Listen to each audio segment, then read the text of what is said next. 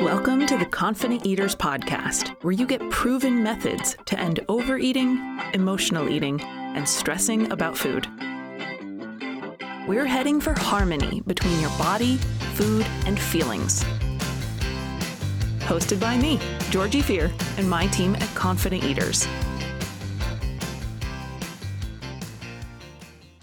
Hello, everyone, and welcome to another episode of the Confident Eaters podcast.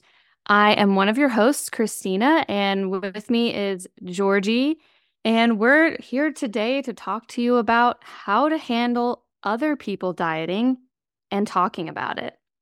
Hey, Georgie, how are you doing today? I am great, thanks. I'm excited to talk about this one. I think a lot of people probably read that title and like, oh my God, I need this, having a specific person in mind. Definitely. Because we know that diet talk is going to happen in life, whether we like it or not. This topic can come up at any given time. It's a pervasive thing that we hear about fad diets and body dissatisfaction, especially in certain parts of the world. And most people who struggle with body dissatisfaction, they want to lose weight. And that's where dieting comes in. We've probably had a family member or a colleague or a friend go on some kind of diet or another.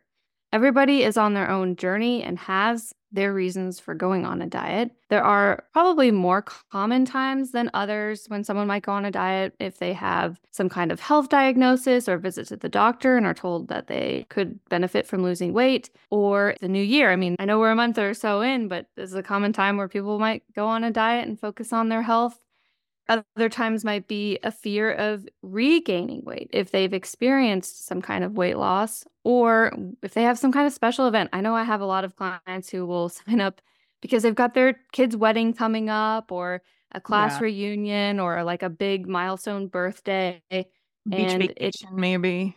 Exactly, exactly.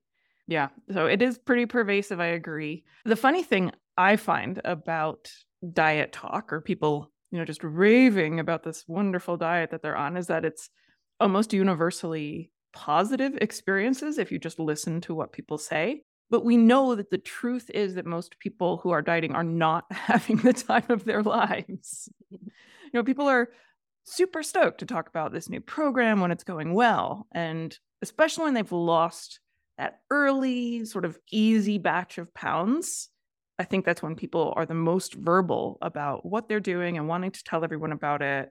Everyone in their family and workplace knows exactly what they're doing. But then when that same person is maybe slipping from their diet or they start breaking the rules or they are completely off of it and they never want to see it again, they just tend to go silent at all those times. So if all you listen to is the words that are broadcast, you would think that all these diets are just fantastic and that they all work when we quit a diet. I don't I haven't had too many people announce that. Me neither. So what we hear is like, yeah, I'm doing great. I'm down six pounds. Yay me. But I don't know anybody that actually likes listening to other people talk about their diets. Do you? I don't. And I think where diet talk could become problematic for people is if you're someone, a lot of people we work with are recovering from some type of disordered eating, often binge eating or a poor relationship with food, or if you have a long history of dieting, you've been around the block and you're kind of burnt out from trying every single diet out there, it can be kind of triggering to hear other people talk about that. And what I mean by triggering is that it can just bring up some feelings, all kinds of feelings about your, your own choices with food or your body as it is now. And that can lead to some comparison. So if you're listening to this podcast, then chances are you're looking for something different than the typical fad diet that's rearing its head at this time. And you want to become a confident, sensible eater, which is why we're here.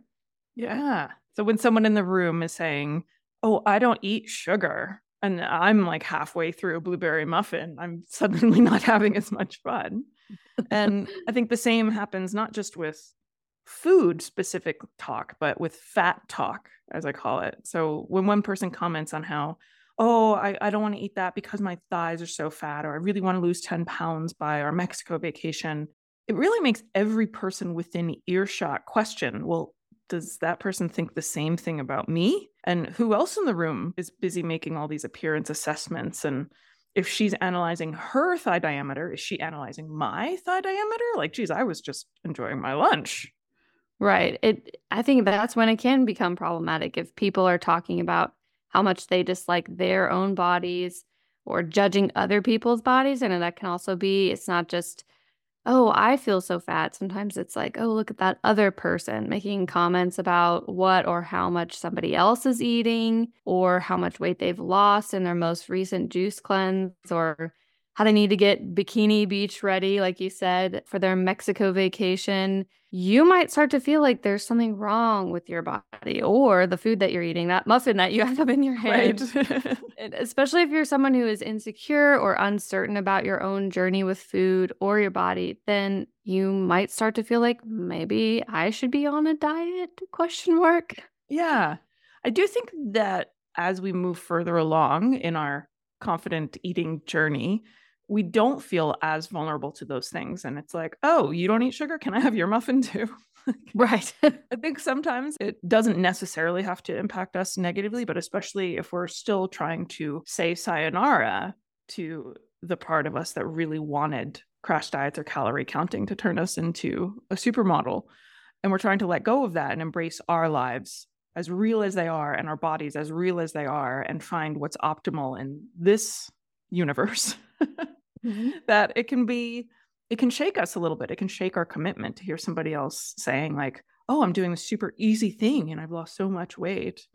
Right. I feel like the the body comments obviously if they're negative like oh i'm so fat makes people feel bad. But i think even if somebody's saying about another woman like she's so thin like she lost so much weight. She looks amazing. Yep. That kind of has the same effect in the end of just like, oh, so we're focusing on praising people for their lightness. Got it. It just sets a, a cultural standard.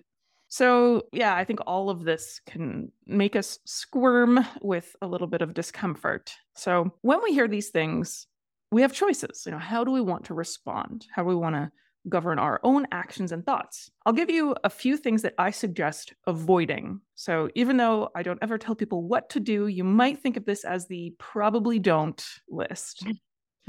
so, first, don't engage in nutritional debate.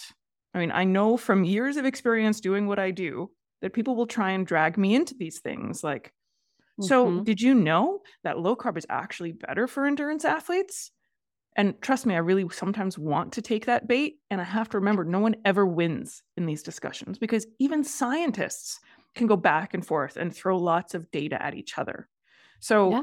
the person who's not a nutrition professional who watched a documentary on Netflix that was highly convincing to them is going to come at me with very, very angled, pre made conclusions. And so, if I try to use actual facts and evidence, even that is unlikely to win. So nobody actually wins these things. I don't see people change their minds. And there are so many different things that can be effective for weight loss that mm. it would be an endless discussion to try and hash out all of the pros and all of the cons and all of the things that might make it contraindicated for a particular individual. So, yeah, I just try not to even start that debate. I try not to discuss is this diet better than that or is this diet good or bad? I find the easiest way out of that one is I just turn it around to the person's experience. So mm. someone accosted me in a veterinary waiting room once while I was waiting for my dog. And somehow she got out of me that I'm a dietitian. And she's like, oh, and I know as soon as somebody does that, I'm like, they're going to tell me what they're doing. Oh, yeah. Tell me about some crazy thing that she's doing and how she believes that it cured her cancer and all of that. And she wanted me to validate it. Like, this is incredible, right? And I was, I just turned it around to say, I am so happy that you are better and that you're feeling good today. Like that just makes my heart really glad. I'm not talking about your whatever supplement tea, cottage cheese miracle. I'm really glad that you're doing well. That's what means the most to me. And that's it's a pretty benign way to escape some of those nutritional debates. That's why you're a pro at communicating and nutrition science. because I which is not talk about nutrition. Well, and I've totally fallen for that bait. People, when they find out that I'm a nutrition coach, will same try to bring up the thing that they're working on. And sometimes I I do. I'm a few years behind, several years behind you in the in the profession, but I'm still falling for that conversation where I want to convince them that sustainable is the way to go, but it doesn't always work out in my favor. So I can learn from what you're sharing, things to avoid. Right? It's like turn it around. you. Yeah. If somebody's you know trying to start this with you typically they are really enjoying something or they're feeling positively about whatever they're promoting and Mhm. so i just am glad that they feel positively about it and that their experience has been good i don't give them the validation of saying yes that's healthy i don't give them the validation of saying yes i would recommend that unless it's Right. 100% truthful and most of the time it's not so it's sort of like yeah, Yeah. congrats on that um second thing that I think is probably good to avoid in this situation is making the assumption that they're saying anything about you. Like if somebody brings up the diet that they're doing, it doesn't mean that they're making any sort of comment about your weight. You know, Hmm. sometimes some of my clients that are in larger bodies will say, Oh, so and so always talks about dieting in front of me. And I think it's because they think I should go on a diet. And I'm like, "Mm, I don't know. I mean, obviously, I'm biased because everyone talks about food in front of me. It's my job. But I think women and men of every size hear diet talk and fat talk in a lot of places. I don't think it's related to the listener in any way. I think it may just be about the speaker. Yeah. And there's also the spotlight effect. Sometimes we think that people are paying attention to what we're doing and it, that it's about us, but most everyone is thinking that about themselves rather than focusing on you. But it's easy, it's an easy thing to assume. So I think it's a great warning, caution. Yeah. Third, I would say if somebody really makes it clear that they are talking about you, that that would be different. So let's say it's a really persistent family member who's like, I'm just concerned about your health, honey. Have you read this book by this diet doctor? I mean, really, this might be the answer for you. In that case, you're going to want to shush them for sure, but you're probably not wrong in assuming it's about you. You know, if somebody is clearly making it about you. So, Christina is going to get to some of the ways we can end and escape those discussions in other ways. I would say that if someone is clearly making weight related comments to you or directly encouraging you to do a particular diet or program, we definitely don't want to just agree with them. We might think that's the best way to get them to leave me alone. Like, I'll just like, yes, mom, but that doesn't Mhm. necessarily work. Lastly, I would say don't assume that what they're doing is better than what you are currently doing. What you're doing might be the best fit for you. And what that other person is doing, they may be a little bit blind to some of the costs that they're paying. And they may be so enthralled with some of the early weight loss that they're not bringing up the fact that they have heart palpitations, jitters, and haven't slept in three days. So, you know, you never know what they're not telling you at the same time. And what they're doing might not be totally comfortable or totally sustainable. So they're not focusing on those elements. They're focusing on like the pounds, the pounds I've lost, and how great it is. Exactly. So, shifting gears a little bit, let's talk about some things that you might want to try if diet mm-hmm. talk comes up and you're feeling a little bit stressed about it. First, we mentioned this earlier, but acknowledging that you and everyone else is on their own journey can be really helpful. And it helps you to extend understanding to those who are bringing up this topic. They might be very steeped in diet culture. And for a lot of diets, they can be somewhat all consuming. It for mm-hmm. people, they can make it their personality for a, a period of time because it is such a major shift from how they were living and eating previously. So, if these people are putting so much effort into this new way of eating, it's going to be something that they talk about. And we can understand that this is a big change for them and be understanding and move on. And for a lot of people that we work with, and probably most of our listeners, it can become problematic to hear so much diet talk because a lot of people have lived a lifetime of those fad diets, lots of restriction, and they're trying to move away from that. They want something more sustainable. But if everyone else is still steeped in it, it can feel like that's a normal thing, even more normal than what they're currently doing, even if it is looking a little less appealing to you.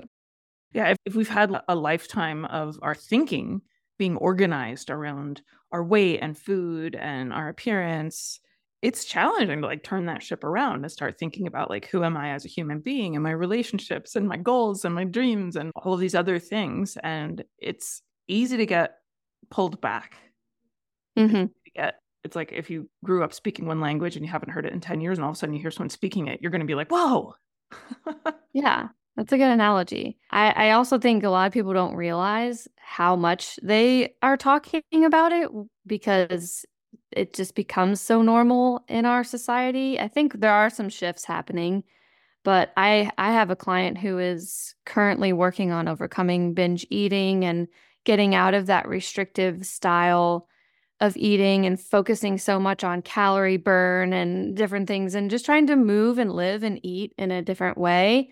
But a lot of people that she is around are still very focused on that. And as she's making these big shifts in her life, she recognizes how much people around her talk about it. And she didn't know until she started trying to make these changes right how much that was just a common thing to talk about. Oh, I'm being bad by eating dessert, or oh, I burned this many calories when I was exercising today, or had this many steps throughout the day. And it, it's very obsessive in a lot of the conversations from what she's told me. So it can be difficult to be around. So having that awareness, I think, can help and help you understand where other people are coming from.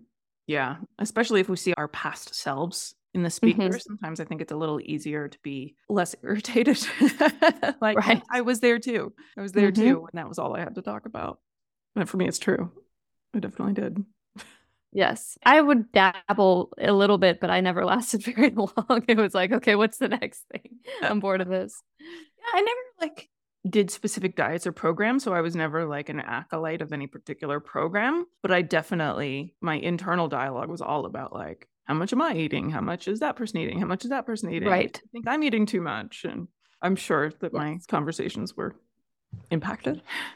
Yes, for sure. I can I can agree with that in my own life. The second thing that we would recommend trying is if you don't know the person well and you they're talking and talking about their diet and how much weight they've lost or this and that, you can subtly change the subject if you don't know them well or steer the conversation more towards health and self-care or maybe some of the habits you're working on. And you could ask, you know, those polite, generic shift questions like, oh, how do you know the host? Or have you lived here long? Or Crazy weather do?" we've been having lately. And that can just be a way to shift the conversation without publicly shaming someone for talking about their diet. Yeah. Right. Like let's say you're interviewing for a job or something and like you want to make a good impression on this person and they happen to find out you're in the field or you know, and they start bringing up their diet talk. You don't want to be like, yeah, I don't want to talk about that because then they're going to feel shut down appropriately. So, yeah, there's definitely ways you can do it more subtly. And I love what you said, Christina, about just making it about self care. You can bring up something that you're doing for yourself that really feels good, like a daily meditation or stretching. There's lots of things we can do for ourselves that don't involve dieting. Imagine that. Imagine. Another thing is if you're closer with this person, depending on your relationship with the person who is sharing, you could say that you're uncomfortable with the topic and that you'd like to change the subject. So before we said a generic, polite shift, subtle shift in conversation, but if you know the person well, letting them know that you're uncomfortable is definitely an option and setting a boundary when it's appropriate with those who you're closer with and who know you a bit better. Like some people just don't take hints, right? Like we all know some of them, and you could subtly shift the topic. You know, they were talking about how they only eat 500 calories a day and inject themselves with HCG. God, that was a remember that. And you can, you know, subtly try and change the topic, and they just bring it right back. And you're like, okay, okay, we're gonna have to be a little more upfront with this one. Like, mom, my weight is not up for discussion. Or I, I appreciate that you love the program that you're on, but it's just not comfortable for me to hear about how you're only eating 500 calories a day. Or the diet advice you're giving me, I know is coming from a good heart and I know you're trying to help me, but it's just not what I want to hear right now. We're out to dinner. Let's enjoy the meal. So some people you have to be like a little more forward with. And they're probably hungry and forgetful that they've Yes. already brought the topic up. Forgive their lack of judgment. It's the starvation.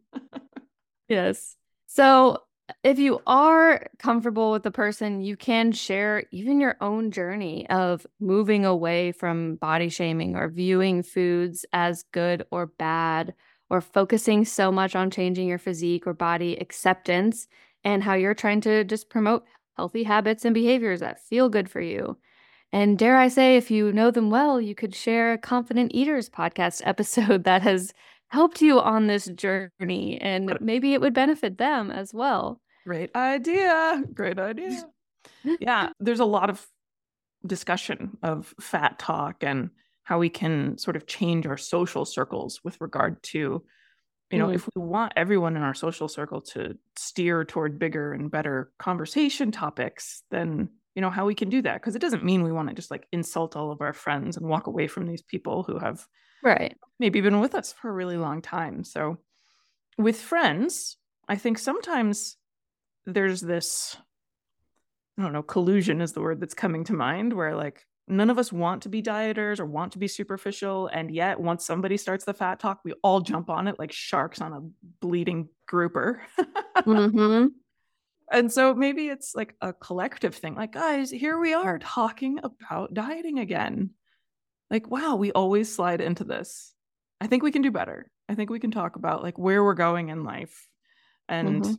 you know our goals and where we're at and our relationships and what we like and god we can even gossip about other people without talking about their weight if we want to because i think a lot of people agree with that ethos of like yeah i really would like to talk about this less than i'm prone to hmm so we can support each other in that way Another option, if all else fails, is you can leave the room. And if the conversation is just still on the diet talk, you can remove yourself from that situation. Or if you're unable to leave the room, you can sit there quietly and not participate in that conversation. Eventually, people will get bored and move on to a different topic, and you can just mind your own as they finish up. yeah lastly when you're in one of these situations we've talked about how you can respond to the other person but i think it's also important to think about what's helpful to say to ourselves so when somebody's diet talk has you ready to